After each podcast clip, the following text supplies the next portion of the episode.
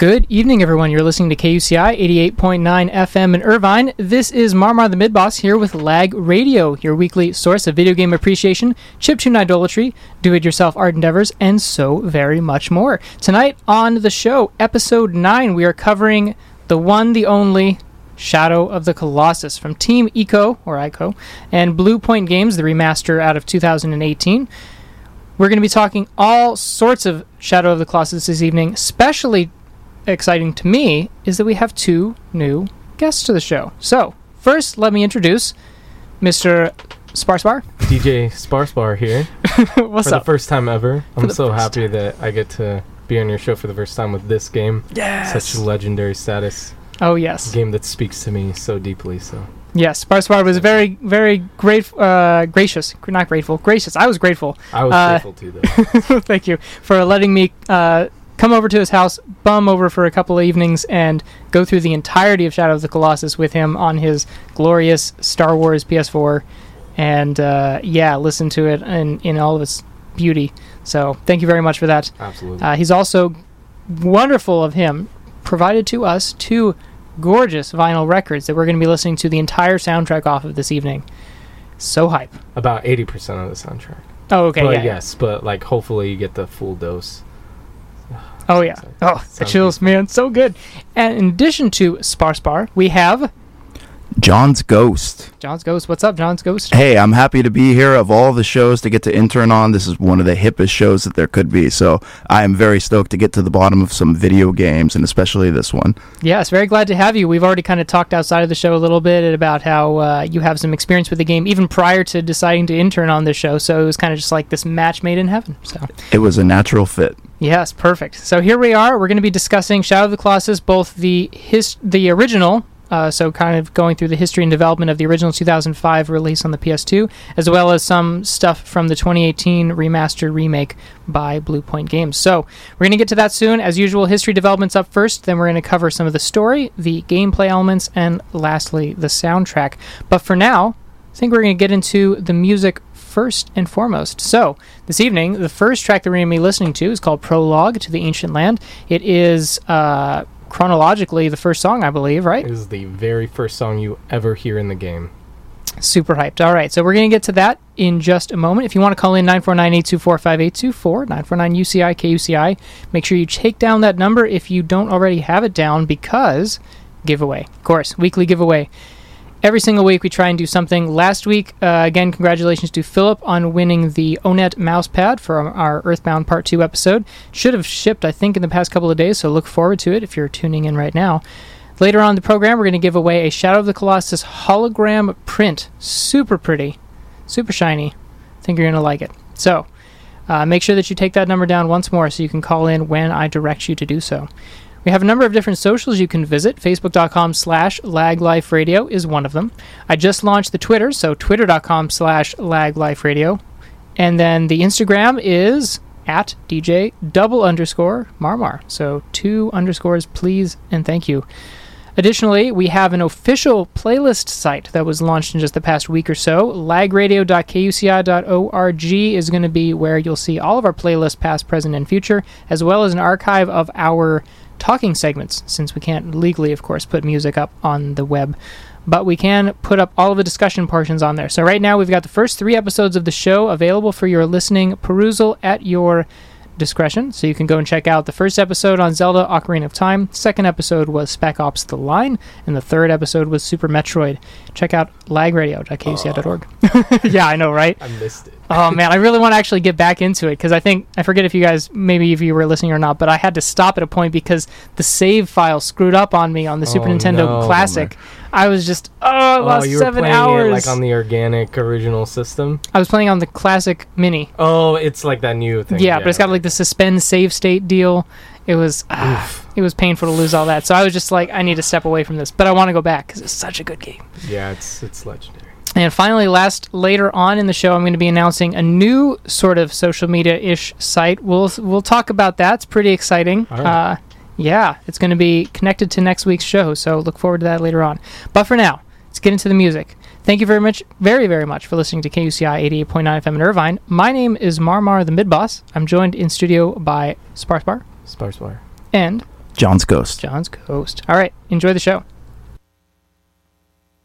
Good evening, everyone. You're listening to KUCI 88.9 FM in Irvine. This is Lag Radio. My name is Marmar the Mid Boss. I'm joined in studio by Spar Spar and Jon's Ghost. How's it going? What's up? Hello. So we just got done listening to the first three tracks off of the Shadow of the Colossus original soundtrack.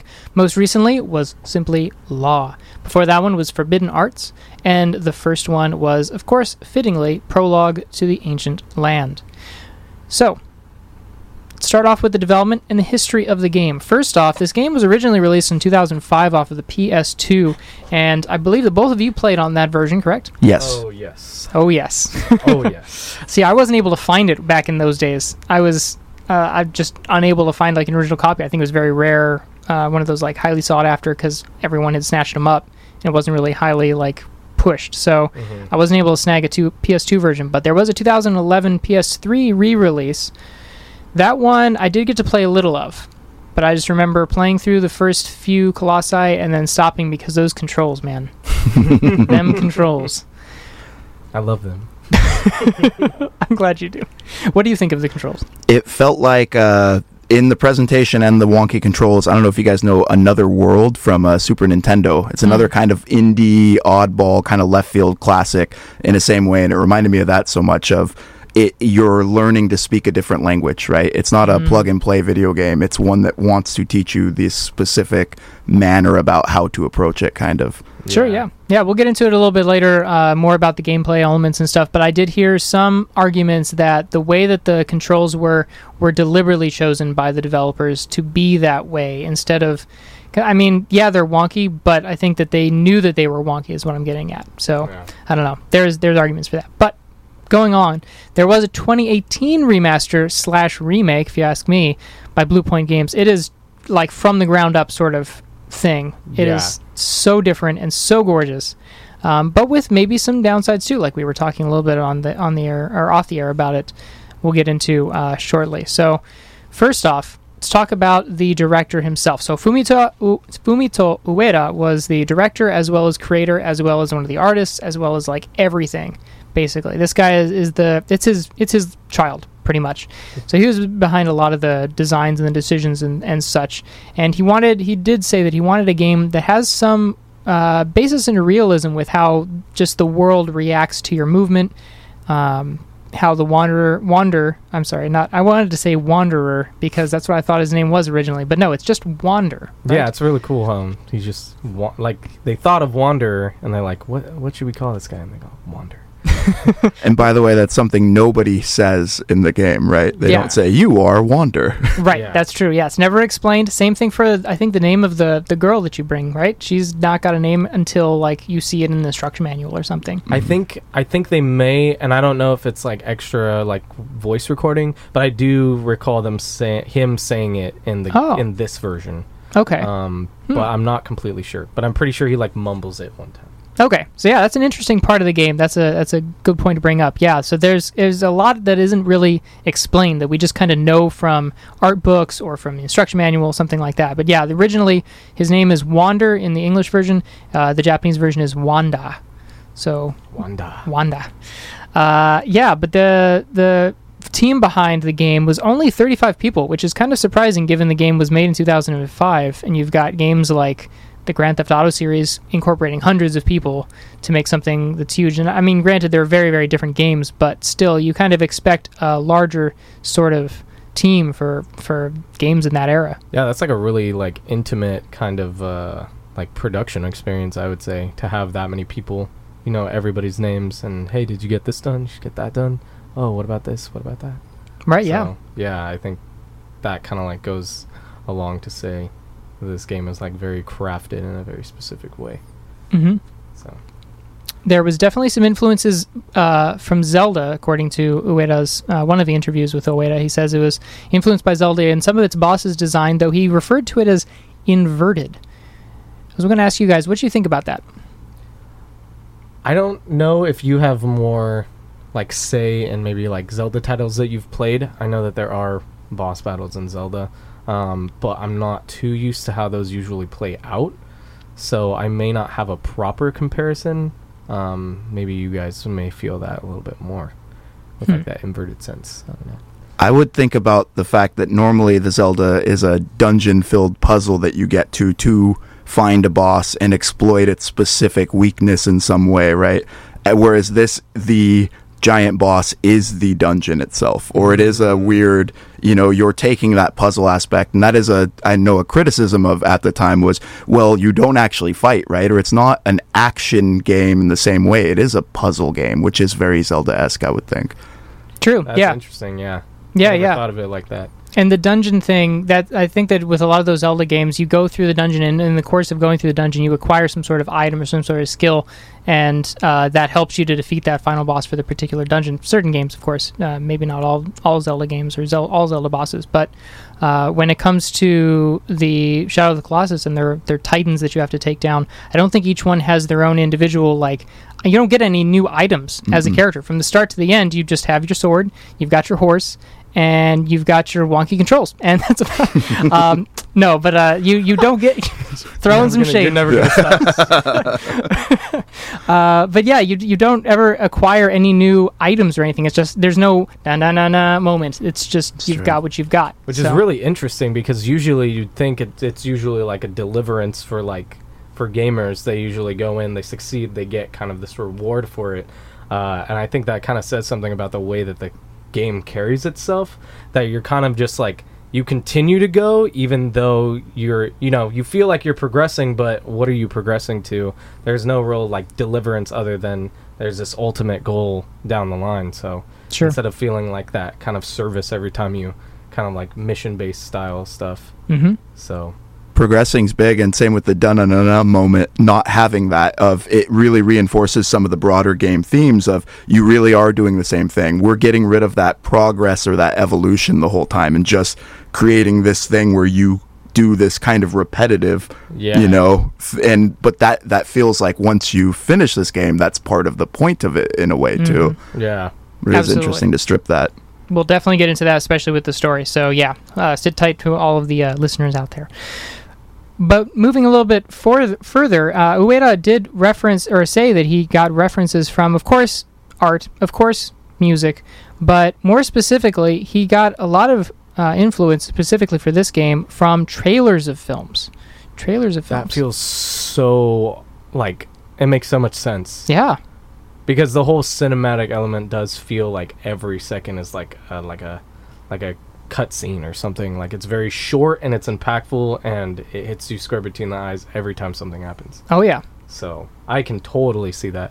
Like I feel that same way about like certain directors that come from like uh, TV, like broadcasting and like commercial like backgrounds, Mm, and coming yeah. to do like a feature length film. Mhm. A lot of the times you can like feel that, and it's kind of interesting, like the way that makes you feel about like cinema or like their type of film. Oh yeah. Most Super recently, I had a, um an example of it. So I didn't know who the directors were uh, for Infinity War, Mm, for Marvel's yeah. Infinity War.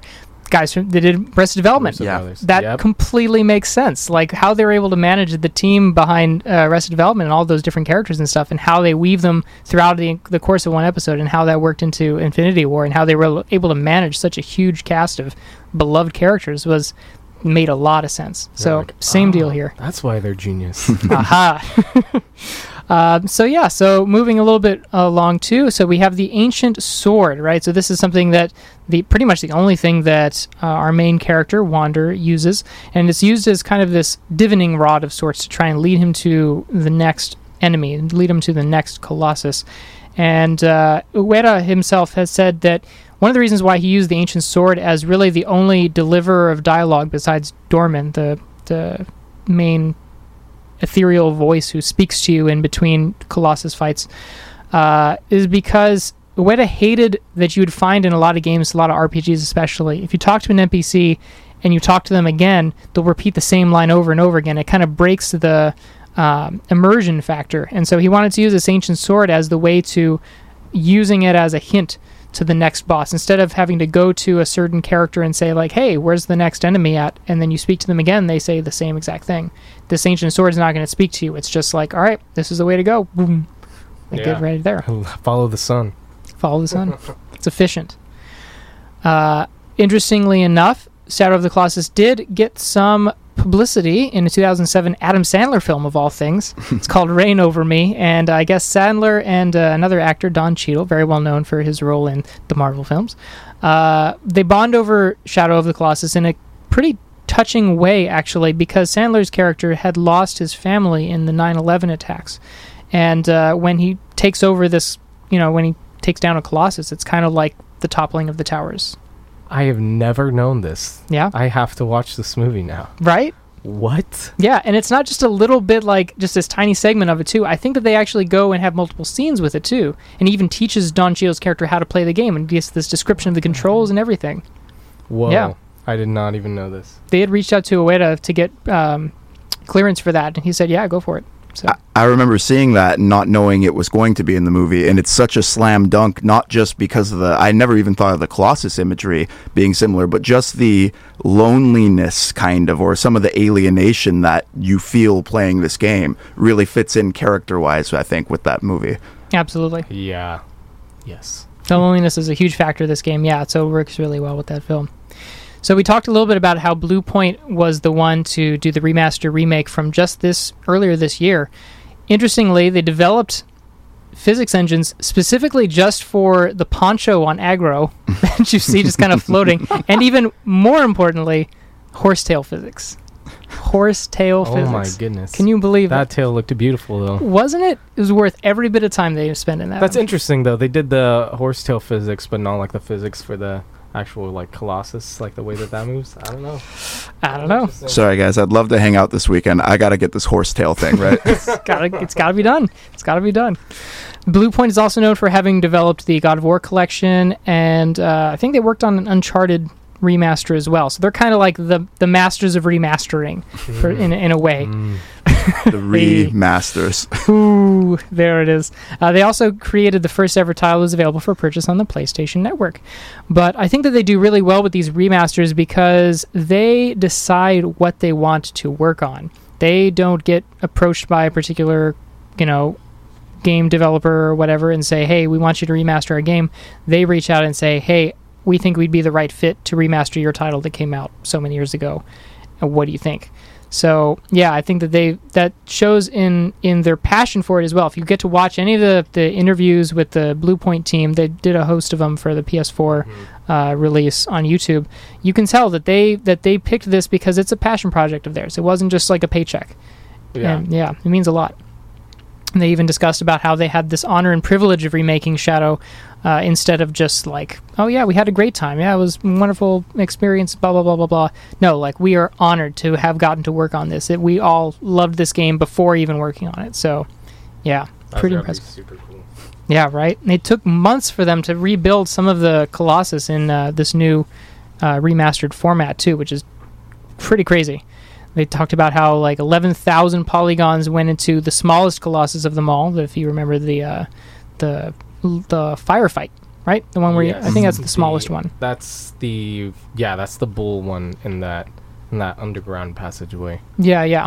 And you have to like knock off fire and, Yeah. The and scare it. yeah. Yeah, so that one only had 11,000 polygons in the original. It upped it to 61,000 in the remake. Woo! Whew, yeah. Makes me think of uh, what's going on with this with the bigger colossi. Oh, yeah, yeah. I would love to hear some figures on that one. I don't know. Couldn't find any myself, but would love to.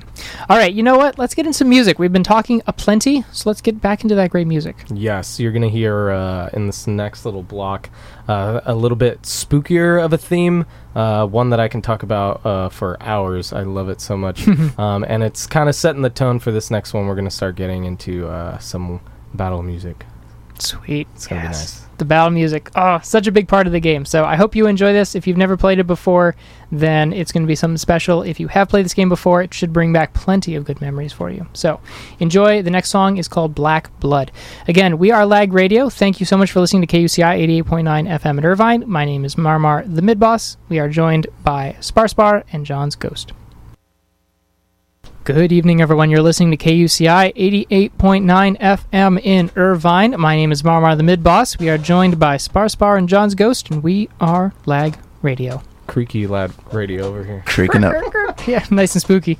Uh, we are covering Shadow of the Colossus, originally released for, released for the PS2, later remastered and released for the PS3 and PS4. We've gone over the history and development. We've talked a little bit about Ueda-san's uh, influences and such. We're going to discuss now the story, and this one is interesting to me because really there's not a whole lot. It's pretty simple when it comes to story. It's kind of the hero's journey sort of thing. You've got a nameless boy who is referred to as Wander in the manuals and uh, other materials, and he seeks to resurrect his sacrificed loved one by bringing her before some kind of god, maybe? I don't know. At this point in the beginning of the game, it's just this ethereal voice that calls itself Dormin, and uh, it tells the boy Wanderer that there is a possibility that Dormin can resurrect this fallen loved one, but only if the wanderer can, or wander, not the wanderer. See, doing it again. Uh, only if wanderer can slay 16 vast, gigantic, colossal creatures sl- uh, scattered throughout the Forbidden Land. And that's kind of just like the basic. That's like the rundown. That's Yeah. It's pretty much. Hey, this is sound. This sound cool to you yet? Yeah, pretty much.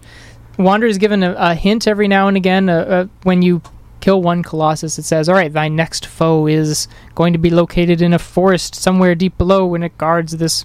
I don't know God's something a or other. city, uh, a, s- a sealed city, something like that. It's like Right. Exactly. Yeah, it gives you this kind of vague sort of thing, and then you can use your ancient sword to reflect light, and it'll concentrate on generally where the next colossus is located. But after you slay a colossus, well, okay, the lead up, all right, big part of this game is just transportation. Big part of it is just you getting on your horse named Agro, which we know is the name because you yell Agro or you whistle at it, and uh, then it'll suddenly boom, pop, just like there it is. All right, Agro, what's up? Let's go. And you get to just ride across your uh, the entire landscape on horseback to the destination, and that's a big portion of the game. But it is such a gorgeous thing to experience, right? Like it's just this uh, the feeling that it imparts is we talked a little bit I think already about loneliness and this just this desolate beauty. Uh, there's nothing there. There's nothing making sounds really. I mean there are some animals, but there's no human life to speak of. So uh, it's very quiet. There's no music that plays while you uh, travel across this forbidden land too. Very important. So once you do find the colossus, oftentimes it is not just standing there waiting for you. It kind of like pops out of the rocks or out of the ocean or something. It's just it's or the well not ocean I guess, but lake. It'll just kind of appear as if it had been sleeping or slumbering for for decades or hundreds of years perhaps. And you've awoken it, and so now you are going to antagonize it by typically shooting a arrow at it, and then it'll just suddenly rah, go kind of berserk. And but at the same time, it's berserk, but it's also gigantic. So it's kind of this slow, like creeping death feel.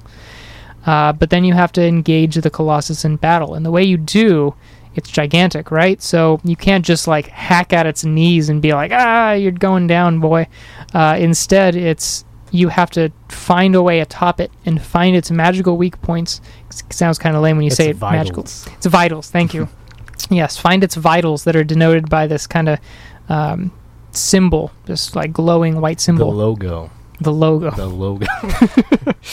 and uh, you have to get onto that area and stab it with your sword.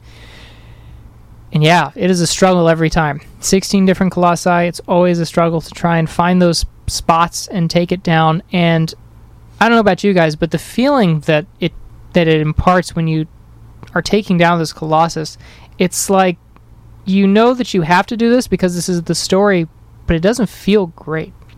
No. No, you No. see it kind of in the eyes and just the reactions of these colossi. It's like you know that you're doing something wrong, but also your loved one. I mean, like you got to revive her, right? She was sacrificed. We don't know how, don't know why, but you need to get her back. So, is it a necessary sacrifice, and what is going to be the price? Like Dormin mentions in the beginning of the game, there will be a heavy price. oh And yes. Wander is just like, nah, it's fine. Like even I think I think he cuts He off straight up is like, he's like, I don't care. yeah, It's like it doesn't matter. I think he says that. He's like, it doesn't matter. You're like, dang, yeah, for real. cold blooded killer. Blow, bloodthirst. yep, yep. So I think that when it comes to the story, it's it's almost like you could take this game and transport it right into like an NES era RPG. It's very like original Final Fantasy, straightforward. It's just all right, kill these dudes, get your girl back. That's it, the hero's journey. But there's so much more to it. Um, talking about when you slay the Colossus, something that definitely wouldn't exactly be doable maybe in the NES era. You see these tendrils of darkness, corruption, or something exit the body of the decaying, collapsed Colossus, and it just kind of shoots right through your being, right? It just goes right on through you, and you kind of like fall to your knees and just black out. The fir- I thought I died the first time. The first time I played this and they came at me, I restarted the system thinking that obviously I did something wrong. I'm dying now. and it was the second time it happened that I realized, wait, hold, and then you you're born again. Right. That's Yeah. so that's so interesting. Yeah, yeah. Like, wait, what was I supposed to do? I ran. Where do I hide? Now I'm curious because I only played the remastered version. When you get blacked out, when you knock out after killing a Colossus in the PS2 version, is it still the same black and white tunnel that you're I'm pretty sure, through? but Yeah. it's yeah, but it's a lot less uh, intense. Whoa. Yeah, The Sure. prettiness factor's dialed down a little bit. Sure, sure. Okay, got it. But it's still this kind of like wormhole that you're traveling through. Got it. Okay. So yeah, so you travel through this white and black tunnel whenever you defeat the Colossus, and you're transported suddenly, poof, back to the shrine with uh, Dormin and the voice, of course, of Dormin and your uh, currently deceased, or so we think, I guess, maybe deceased. she's pretty deceased. She seems pretty deceased. pretty Appears to be deceased. yes. She's Uh, pretty dead. her name is Mono. So we learn in in the manual, I guess her name is Mono. So, um, but before Wander awakens, he's still kind of just like collapsed on the ground, and you see growing group every single time you defeat another Colossus. A growing group of shadow figures that just stand over him, staring down, not doing anything else, just laser vision into your like almost lifeless corpse, sort of laying there. It's spooky. It's scary stuff. I think anyone who's like experienced those moments where you're asleep and then you wake up but you have sleep paralysis and you Yeah. can't move, Mhm. but you feel like a presence in the room. That's the sort of thing that's going on with this. It's just oh oh jeez. I And never then thought about that. yeah, yeah, and then the camera cuts and you see an idol that was representing the Colossus inside of the shrine just explode. And the camera pans right back over to Wander and the beings are gone. It's like, oh jeez. Oh man Where'd they go? What'd they do? what did they have was happening? Why did they do anything? They just stare at it's, it. reminds me of Paranormal Activity, that movie too, where it's just this. Yeah, the spooky being is just like, I'm gonna look at you, and yep, that's the end of the night. That's all I got for you. but it gets worse and worse every time. Oh yeah. Uh, yeah, so you waken, and now Dormin just tells you, okay, your next foe is. There we go. That's pretty much the story. Just clock in, clock out. Yeah. Basically, taking down Colossi.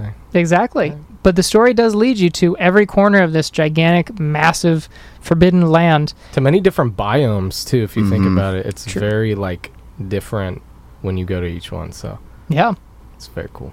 There's that forest part, right? There is There's the forest, forest part. part. that's where you kind of like a lot slower, where you're like racing through these giant, massive. Um, I keep saying massive, but it's true. There are massive. These like massive plains. forbidden for, uh, forests and massive desert lands. the and, desert, yeah, uh, true. And just all these different biomes like in this one little area or one huge area, I should say. But Just the giant bridge. What is it? The second one is the first time I think you go back towards that. And you go, what is that? Right? It's like seeing Yeah. Hyrule City in one of those, or you know, you're like, what's going on with this big thing? Yeah, it's so large, it's so long that you can barely see to the end of it. Um, yeah, it's it's so impressive. I'm sure we'll get to that. Oh, so cool. Uh, and yeah, so all these different biomes and stuff, you still feel like there's other areas of this map. Even after the end of the game, I still thought like I could have jumped down to the bottom of this one little chasm or something, and somehow there'd be maybe something more there to visit. There's just so much of the world, and you want to see it all. Um, especially because so much goes unexplained. There's so many mysteries through the game because you just don't know why you're doing this. What is how did these colossi even get there? What is their point? What do they have feelings? Are they just these giant artifice beings? Um, although they do look like they have some sort of skin, perhaps they've got this fur, like mossy fur thing going on. They seem kind of organic, but also made of pottery. I don't know, something Yeah. like that. The eyes always got me too. That's there's that moment halfway you're climbing up or you're halfway and the thing looks at you and it it is so alive now. It's no longer some giant monstrosity or there's something about how they do the eyes that kind of hits you when you catch it as a player playing this game. And I Mhm. think you may have missed it. Um, but when you are playing, I don't know if there was ever a time where you uh, had died during a Colossus fight. Um, but whenever they do that, they play the death music and they show the kind of the still, and it's just the Colossus face looking at you. Oh, Mhm. So it's really spooky. People are always talking about that online about how freaky that feels when you die, and it's just like the face of the Colossus and its eyes staring at you. Uh, you maybe you'll have to look that up soon. But I might yeah, have to die and find out. Yeah. Uh, so we uh, again, like so much goes unexplained at this point, but you're kind of just motivated to figure out what is the mystery. You know, what is what is going on here in this world, and what's going to happen once you kill the the final Colossus. So you're given very little go on until around Colossus number twelve, and then you're given this quick little cutscene that shows a bunch of men on horseback. They've got masks on, or at least one of them has a mask on, and they seem to be pursuing you. I think. It's kind of they're going through this foresty scene, and they're going rather quick. And I think one of them does say something. he says we're almost there. That's it, You can tell that they're taking the same path that you saw at the beginning of the game, right? and then they stare off at the city, and you're like, "What? And that's What's it. happening?" That's it for the next and final four colossi. That's all you get story wise. So, yeah, uh, we will continue discussing the story in just a little bit. We're going to get to the uh, climax and, and the ending, the finale, where you really get to figure out what's going on in this world. But in the meantime, we're going to listen to some more music. So, what do we got, Sparspar? We have uh, Verdant Hills. That was something I wanted to bring up. Was uh, although, well, I mean, we may have talked about it off air. Um, but when you're actually like going through this land and like feeling its massiveness around the world, um, you kind of feel that isolation. And then once you kind of near Colossus, you get this like theme, and it can be very pretty. It can be very haunting. Um, and the one we're about to hear is very like pretty, very introductive of uh, like a forest type uh, plane. Um, but you kind of hear these throughout the game uh, for certain Colossus, and it kind of builds the mood, and also kind of like a checkpoint of like, oh, what's this? Beautiful. Cool. All right, so we're going to cut to that in just a moment. Real quickly, though, we're going to plug some of them socials in case you weren't already aware of them, if you just joined us in the recent past. The Facebook page, facebook.com slash lagliferadio, is one of those places you can go to. If you happen to be a Twitterer, twitter.com slash lagliferadio is another one that you can follow me on. Our Instagram, instagram.com slash DJ double underscore marmar. Or of course, at double uh, DJ double underscore marmar is another way you can get there. We have our playlist page now up and ready for you, lagradio.kuci.org, lagradio.kuci.org. And that's where we have playlists of all of the past shows. I'm still working on catching up since I just made it in the past week and a half or so. We are up through episode 5 right now, so I just uploaded the playlist for the Last of Us episode. And I have uh, links to all of the different songs there, so you can just click on them and listen to everything on there. So far, the first three episodes also link to the archive, the KUCI podcast archive, so you can listen to the discussion that was held for the first three episodes. And don't forget, later on we have a giveaway, so you're going to want to call in when I give you the AOK. 949-824-5824 is the number to call. 949-UCI KUCI, and you're going to be eligible to win a Shadow of the Colossus hologram print that I will send straight to your doorstep, so you won't even have to go anywhere for it. So be hyped for that later on in the program. But for now, Verdant Hills, Kow Otani is the composer. All of this, of course, off of the Shadow of the Colossus original soundtrack. Again, thank you for listening to KUCI 88.9 FM in Irvine. This is Marmar the Midboss here with Sparspar and Jon's Ghost. Thank you. Good evening, everyone. You're listening to KUCI 88.9 FM in Irvine. This is Lag Radio here with Marmar the Mid Boss, Sparspar, and Jon's Ghost. We are covering Shadow of the Colossus from Team Eco, or Ico, and Bluepoint Games for the remaster. We've gotten through the first half of the story, uh, kind of first half. I mean, we've gotten through basically the entire 16 colossi, or 15 colossi that you have to take out of the 16. We're going to be getting back to that in just a moment, though, but I did want to discuss a little bit at least with regards to the soundtrack. So, first off, songs that we listened to just most recently was Wander's Death, very haunting, uh, shorter track. Before that one was, of course, one of the best perhaps on the soundtrack, In Awe of Power. That song's so beautiful. It's so good. Oh, it's so good. Uh, before that one was simply Silence. And then there was also Lakeside before it, Revived Power, Violent Encounter, and then at the top of the set was Verdant Hills. I love all their names. And Yeah. for this for this record, they actually kind of altered the names a little bit from the CD version, Hmm. and so I kind of had to like lay out what I had in like my digital copy, and then kind of like compare with the vinyl. So you're getting what the Hmm. vinyl kind of says, um, but some of the titles for the songs are different in like the actual like digital version. Good to know. Good to know. And so you uh, brought in the vinyl for us to listen to. How did you procure one of those? So yes, this is a wonderful story um, that I was kind of talking about with family too. Um, I as soon as we heard that this game was getting remastered a second time for the PS4 uh, 4 after we had played the PS3 version as well and we were getting all into it again, uh, they went all out, did this whole steelbook thing, uh, and totally went for it. And they did a vinyl release. Uh, iam8bit did a vinyl release for The Last Guardian when that came out. Uh, and I remember being okay, cool, but like I'm not big on The Last Guardian yet, and I don't know the soundtrack that well, um, so I kind of just let it go by. Finally, was going. They got to release a Shadow of the Colossus vinyl because this soundtrack is so important to the gaming community uh, and just people alike, as you mentioned, like your friend, uh, kind of just knowing about this game but not being really a big gamer. Uh, so it was just a big deal. Found out that they finally did this, pre-ordered immediately, uh, and it perfectly came. Almost like it was a match made in heaven for your show right as you were starting this. So that was it's kind of an excuse to play this on the airwaves. So Sure. very cool to have it here. Very glad to have it in here. Thank you very much for that. So let's discuss it a little bit. Um, so yeah, I think that the music and just the sound design in general with this game is pretty uh, well received by fan, uh, fans and uh, critics alike, and it's for pretty good reason because it's pretty dang beautiful, if you ask me. Yeah, we've listened to a healthy amount of the tracks already off of the soundtracks this evening, and I'm sure you listeners right now can uh, already probably agree with that particular uh, decision of mine to say, yes, this is a beautiful soundtrack, objectively speaking, not even subjectively, objectively. Everyone thinks this. Uh, but yeah, with regards to the sound design, the first thing that's, that really kind of like stood out to me was how they delivered Dormin's voice, uh, even from like right from the get go when you're in this this shrine and you hear this kind of echoey like. "Ka, ka, ka, ka," And it's in this foreign language. It's not in Japanese. It's not in English. It's not in any other language. It's a language made up just for the game, just like they did for Ico and probably also The Last Guardian, right? Yeah. Yeah, so that's just kind of the their style. Uh, so you don't know what's being said unless you're reading the, the subtitles, right? You know, it's also kind of cool. Just as a side note of Mm. randomness is with Eco or Ico, however you do you say it.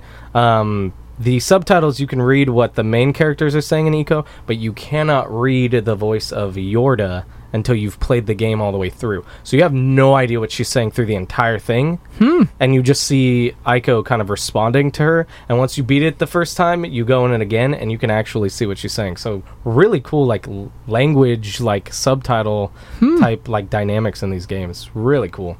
That's interesting. it's another example. I think uh, Shadow of the Colossus does it so much of it, it purposefully alienating you to a degree to get the effect that it wants. Right? Like, yes, you don't understand, and same with this game for being such a minimalist game. I mean, these are big songs, right? But you have to get through long periods of not that, so that when the song comes up. It, it does so much, right? So it's very smart about withholding and then really blasting you with it, kind of. Yep. Very well put. Contrast and dynamics, yeah, absolutely, definitely shines through.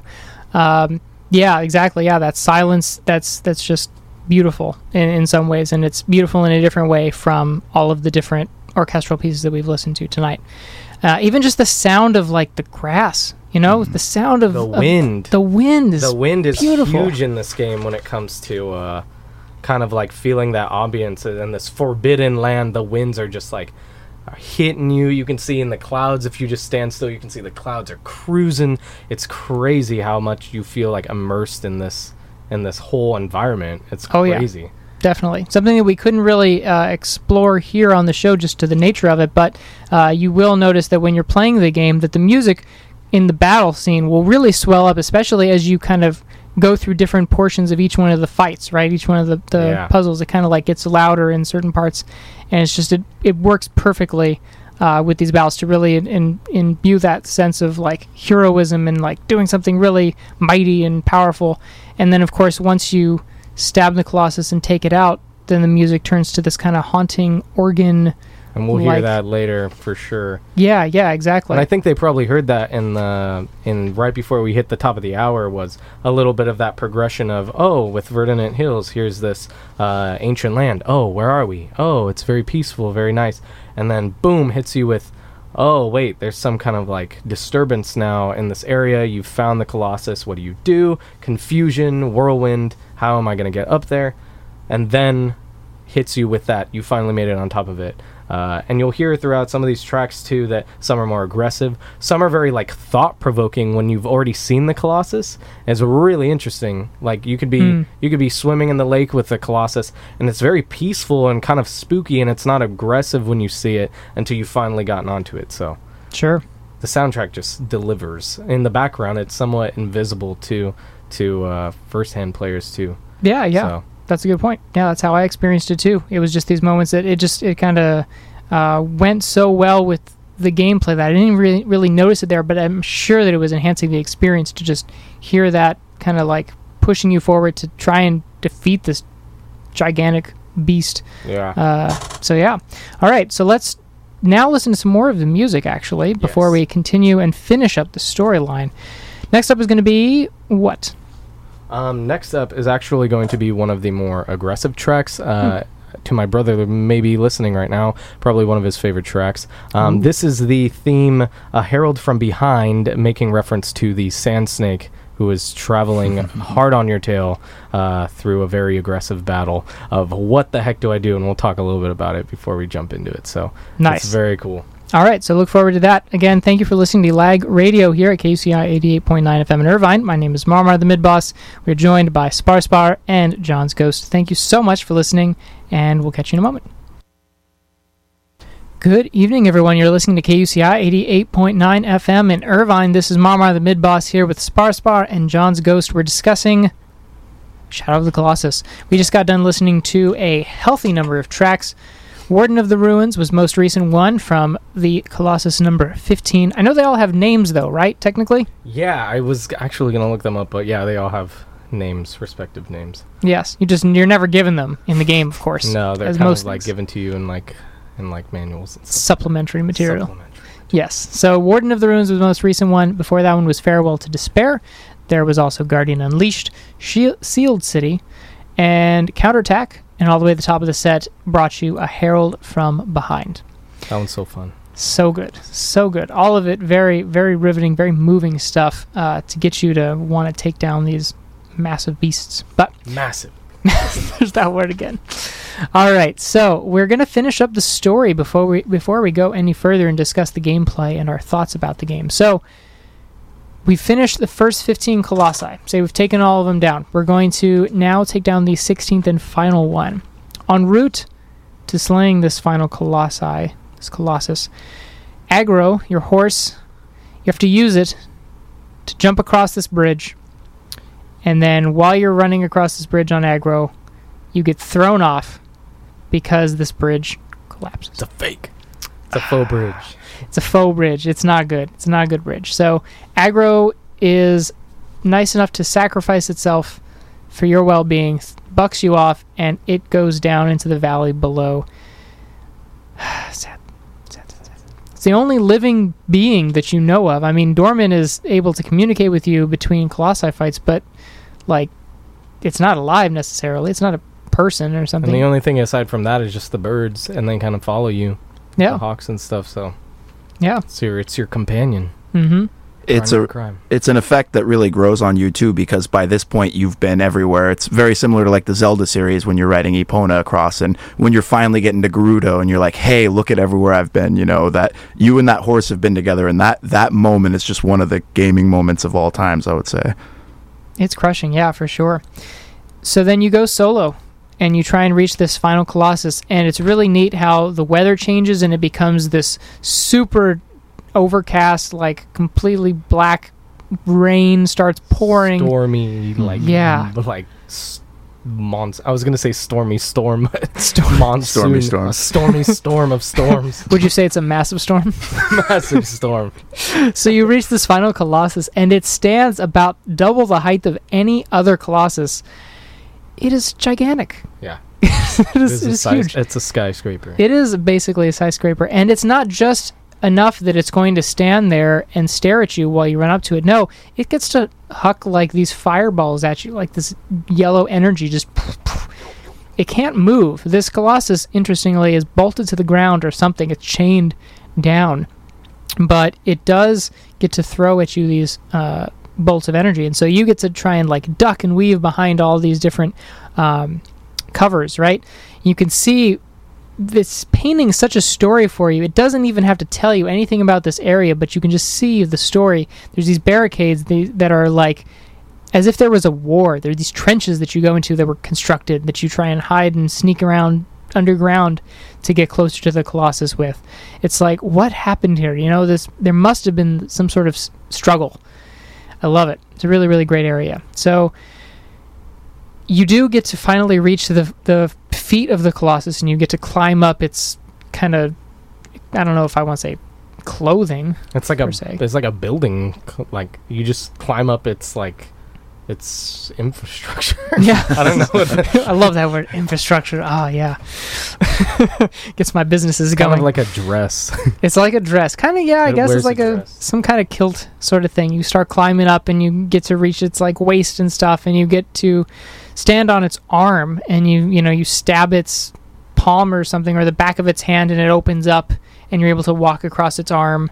Um, to try and reach one of the weak points on its like bicep sort of area. You stab it, and then you get to transfer very quickly to the next arm.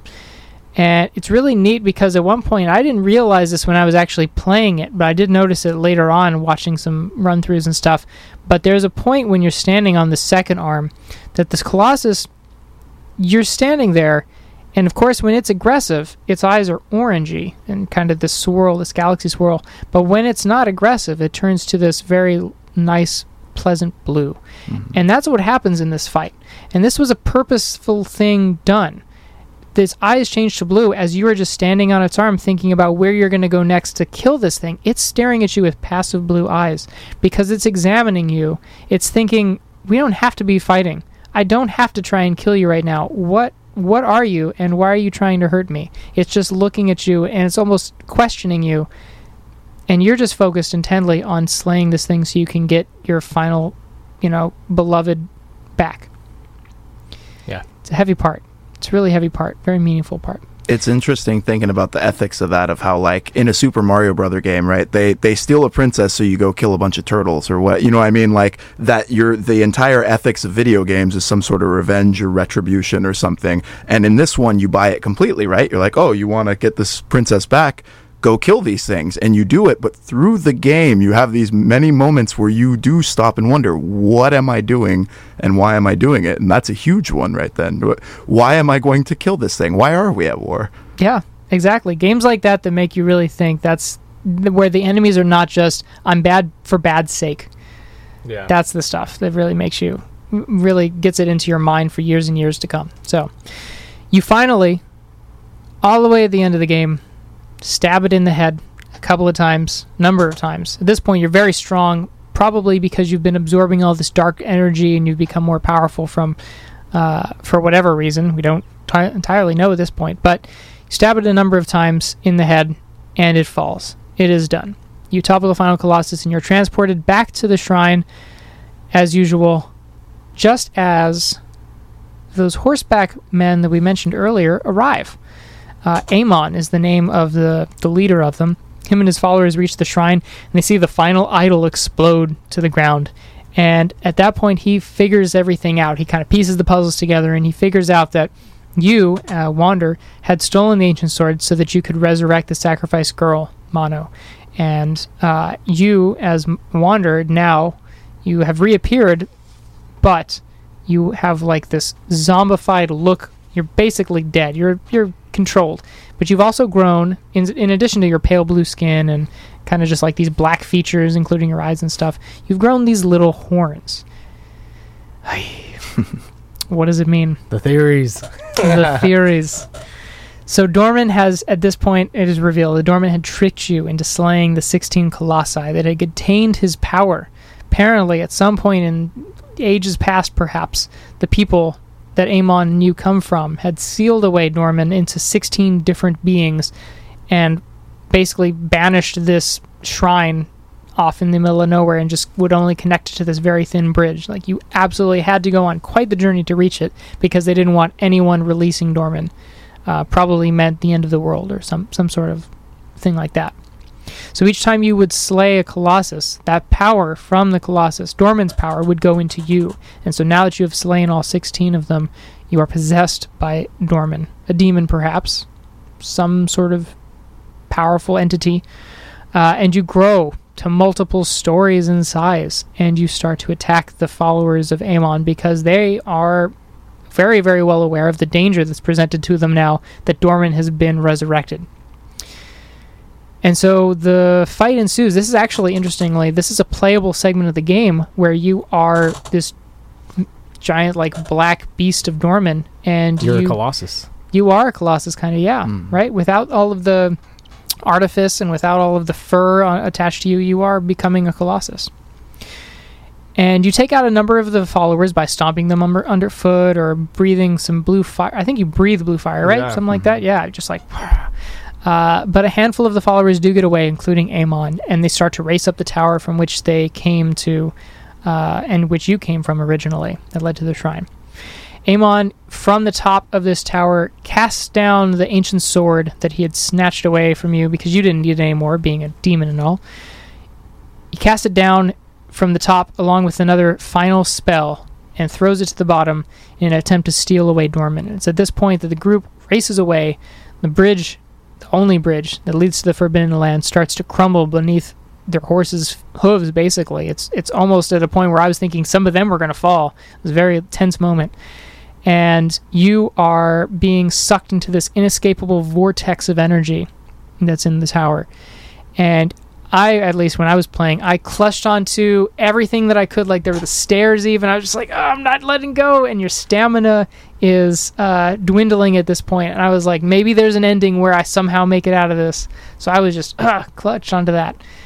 But um, I did find out later on, someone else had mentioned online you can actually whistle for your horse at this point. Oh, I never even thought of that. Yeah, you could actually whistle for Agro in like just your last moments where you had been turned from this huge black beast into the kind of a smaller black figure at this point. A lot of your energy been sucked away already. You can whistle for Agro in your last moments of, of probable life.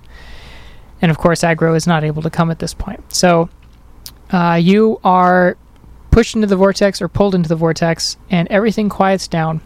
Just when you think that everything is finished, Mono awakens. The girl, the girl that you had wanted to bring back to life so desperately that you slaughtered 16 very passive beings that really didn't do anything wrong to you. Mono awakens. Uh, maybe is it because of Dormin's being and and doing? Maybe it's just bad timing. I don't know. But Mono awakens at that point, and Agro actually also comes up, hobbling to her, one leg very, very clearly damaged from his fall back into that giant valley, and leads her to where you were sucked into the vortex. And in the vortex place now, where there was this giant pillar of energy, now lies only a naked child with tiny horns atop of its head. And Mono picks up the child, and while at that point, Agro will lead her further up to the tower, so up this spiraling kind of staircase that the uh, Emon and his followers had taken to you. And when you reach where the bridge originally fed into, the spiral staircase leads even further up, and Mono and the babe continue up, up, up until they reach a hidden garden. It's filled with this gorgeous greenery and scenery where there's animals everywhere, deer and birds aplenty.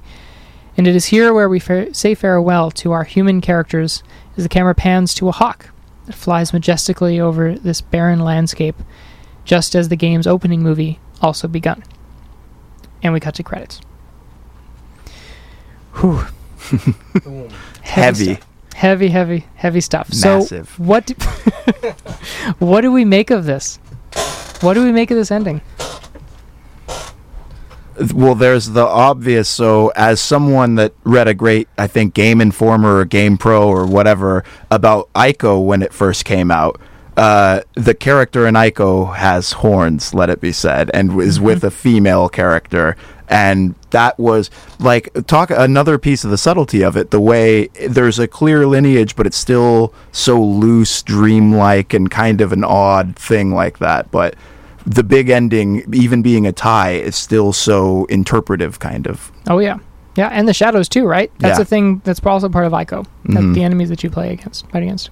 Yeah, there's a sense of like, I guess like surreal, like folklore in this story where it it's kind of trying to portray a message to you that's not just this. Hi, I'm a video game. It's hi, we're trying to tell you a story, and the best way that we can do that is through this video game. I think that's what really like feels heavy is when you finish it, you don't feel like you were playing a video game. You really feel like you were immersed in this narrative, um, and I think that's what's so cool about it even to this day ever since i was young under maybe like i was maybe like 10 years old maybe 10 12 years ago uh, and just like not understanding what the heck is going on but being so drawn into like what did i just watch that was incredible Sure. A big part of it is just the how short it is. I think that it keeps it punchy. I think it keeps it Mhm. effective in how efficient it is in delivering all of this. Uh, I mean, of course, it doesn't deliver much story until this point, but once it does, it's like this is the payoff. This is the payoff. So, interesting thing uh, also that you might notice is that at the point where you become this being of Dormin, uh, the female half of the the voice of Dormin is gone. What happened to it? Why is there no more female voice? i have no idea i think the female voice if i recall is not in the original game Hmm. I did not look this up, so do not quote me on this.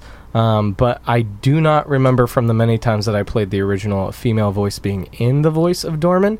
Uh, and I thought that was a cool touch because it kind of gave it more of a, I'd say, genderless type uh, being that was just like all these echoes of many different voices, many different demons, even uh, of many different types. Uh, and I didn't even notice that, that it kind of disappears um, in the ending. So. right. I would only imagine that maybe that was something they felt was something that they wanted to add is like a nice touch, or um, not really sure about that one. But Some people speculate that that the female voice being gone had something to do with how Mono was resurrected. Maybe her mm, the voice went into Mono and she was resurrected that'd be interesting. because yeah, she's now part Dormin. I don't know. Um, you know the the female voice versus the I won't say male voice, but the demonic sort of voice is this juxtaposition of like shadow versus light and good versus evil. It's that very basis for a lot of different stories, but it's still even if it is, it's still so effective in in how it delivers like our next foe is and and how it's you know it really treats the humans as like these puny things that are just so far underneath what Dormin is capable of and had been sealed away for.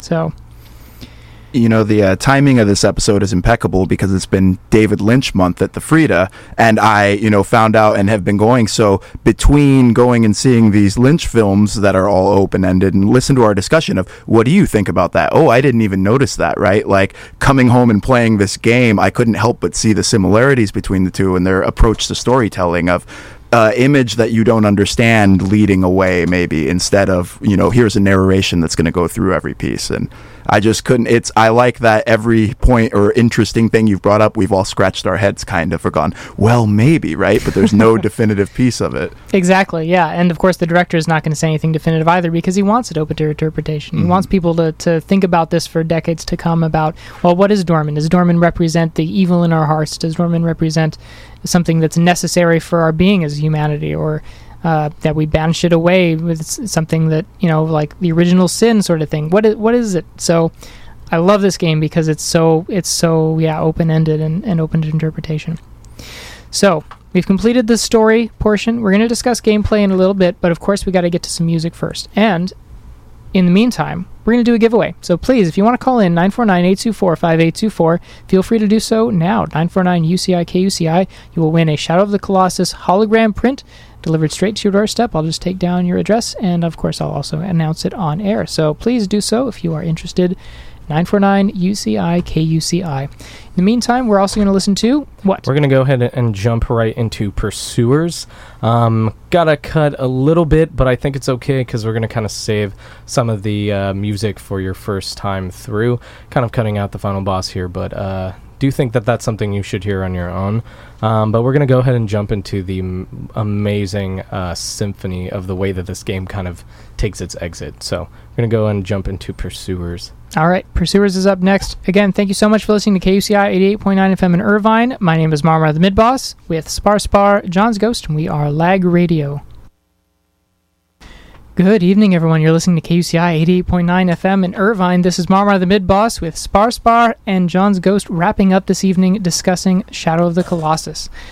Real quickly, before we get to the rest of the show, congratulations goes out to Christian of Hemet. Thank you so, so much for listening and hopefully enjoying the show as well and this beautiful soundtrack presented to you on vinyl.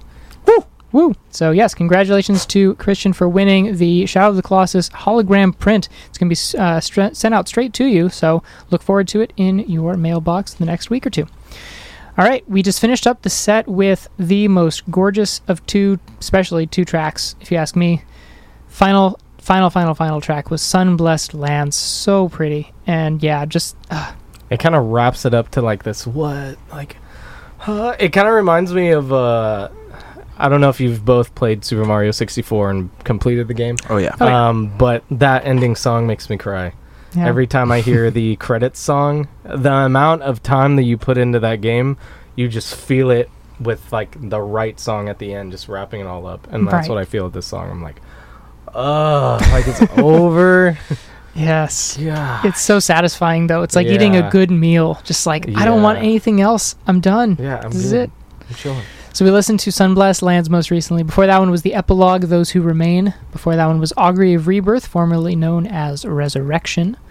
Before that one was First Sign of Revival. Or actually, it was Pursuers. Oh, it was Pursuers. Yes. Did we skip a couple? Yeah. Oh, just a okay. My bad. All right. Yeah, so there was Pursuers in there as well. All right. We've got just a few minutes left to finish up our discussion on this one. Uh, real quickly, gameplay. I mean, of course, we kind of discussed it's a platformer. It's puzzling because you have to find your way up the Colossi.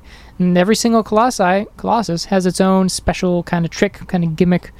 Uh, and you know what? Even though, because Sparty's the one who first used the word gimmick when referring to these, but I'm totally okay with this. You know what? I'm totally fine with each one having their own thing. It doesn't feel like it's just all right. What's the next Colossus? What's the next trick going to be? What do I have to learn now? That's not. That wasn't at the forefront or at the back of my mind at all at any point in this game. I was very happy for that. Uh, there is very much a sense of exploration, and if you ask me, there's a lack of a map, but that's only because I didn't realize that there was a freaking map in this game. I am so sorry. I continue to say, but I do feel like you've got even a very different experience by not using the map, um, and let alone you kind of got that like isolation kind of got a scope of how big this ma- uh, map is instead of just seeing oh there's the edge and there's the edge kind of like how far does this thing go? Um, and i realized that maybe after you were kind of trying to control Agro around a few rocks i was like oh yeah there's a map By the way, sorry little tidbit. I think at one point it does mention to you, like, hey, press the center button in the PS4 controller and it brings up the map, but I definitely did not see that or remember Oh, seeing I'm that. So, but I think it was actually kind of good this way, though, because, like you said, it just gives you this sense of, like, exploration and scale. It's, it's just, it's different than when you see the map and you're like, okay, I've got about this distance left to where the next Colossus should be. So, yeah, very good. Um, it's simple when it comes to its combat and controls. I think there isn't a whole lot of like, here's my combat maneuver and my stuff. There's a roll, there's a um, there's a jump, right, and there's a grab. Some And- parkour jumping, I should say. yeah, for sure. But besides that, it's pretty simple. Um, and t- if you ask me, at times it's pretty infuriating, just the way that it works, especially the uh, the camera. the camera is like your best and worst friend, the friend or foe in this game. Yep. Uh, it's so funny how great it is when you're roaming, and it's so funny how terrible it is when you're trying to take one of these things down. or at least maneuver around in the environment that it's giving you. yeah, yeah. Replaying it now and kind of remembering that, I thought one of the interesting things was it, it- we're so used to such a camera control now. I mean, since Mario 64 and into this, they've gotten better in many, many ways, and they're not as clunky as they used to be. And in this game, when I would start fighting the camera and it really wanted to push back, I would let it be where it was. And it's interesting how often it's showing you this perspective on purpose, right? And so many of these things, these things are chosen. And I found playing the remake myself very aware of that. Of hold on, you want to see it in this specific perspective. They want you to see it in that. And I think many pieces of this game are about kind of going along with their plan for you. And mm-hmm. I found that the less I fought that, I mean, now some of it's really aggravating during a boss when you're looking for something specific, but oftentimes I'd be fighting it and I would catch myself and try to stop. Right. Yeah, that's a great point. I makes me want to replay it again and not fight that camera because it's so easy to just like uh, such a struggle sometimes. but yeah, it's probably because I was not going with the flow, and that's a that's a definitely goes along with the philosophy of the game. So I think that oh, and there's one more thing, very very brief. I think there's a difficulty spike that was kind of frustrating for me, and that was the last three colossi. the first 13 of them, which is perfect because I played the first 13 in one sitting and then the last three in another sitting, and uh, Sparspar here can of course attest to this. It was so much more difficult for me to conquer those last three than any of the other 13, I think. I think those are the most uh, demanding, I would say, out of the the all the boss fights. Uh, those are the ones that force you to kind of like get on your feet and do some exploring in the battleground uh, instead of just being, oh, okay, I got the space and I got platforms and I've got, you know, it's not right in front of you. It's I'm in this like forbidden city and there's a colossus chasing me. How do I how do I do this? yeah, yeah, yeah, for sure. It just seemed it was a little bit jarring to have like just this oh this is a pretty okay experience you know? It's not too difficult. Yeah. this is just i'm rolling around with the story and then suddenly boom here we go. All right uh let's see. You're getting close dude. You got like boom here we go. All right uh let's see. You're getting close dude. You gotta you gotta toughen up yeah for sure all right so we are just about at the end of the time thank you guys so so much again for joining me this afternoon and evening uh, for Shadow of the Colossus. It's been wonderful having you the both. It's been amazing being able to play this thing on your show. I love vinyl and the wonderful crackle of its of its uh, entirety. So yes. It's just a massive game, and it was a massive time being here with you guys. the oh, troll, the trolls. All right, I'm going to finish up now, just talking a little bit about the uh, different Socials real quickly. So if you didn't already know, facebook.com slash lagliferadio is one of our main ones. You can also check us out at twitter.com slash lagliferadio. My Instagram, my personal Instagram is at DJ double underscore marmar. We have lagradio.kuci.org for all of our playlists and the archive for the podcast. Uh, and finally, really, really hyped. Next week's show is going to be Homeworld for the PC, Macintosh, and Linux from 1999, made by Sierra Entertainment. We're going to be doing not just a play uh, of it and discussing it on the show next week, but I'm going to be doing my own Twitch stream. So starting on Monday night, 7 p.m. PST, join us on Twitch TV, twitch.tv slash DJ underscore Marmar, and I will be streaming it in its entirety, uh, as much as I can, at least of it check it out there. Thank you again so, so much to Sparspar and Jon's Ghost for joining me this evening. Thank you guys for listening, and we will see you next week for more. Again, don't go anywhere. Riders of the Plastic Groove is next. Thank you for listening to KUCI 88.9 FM in Irvine.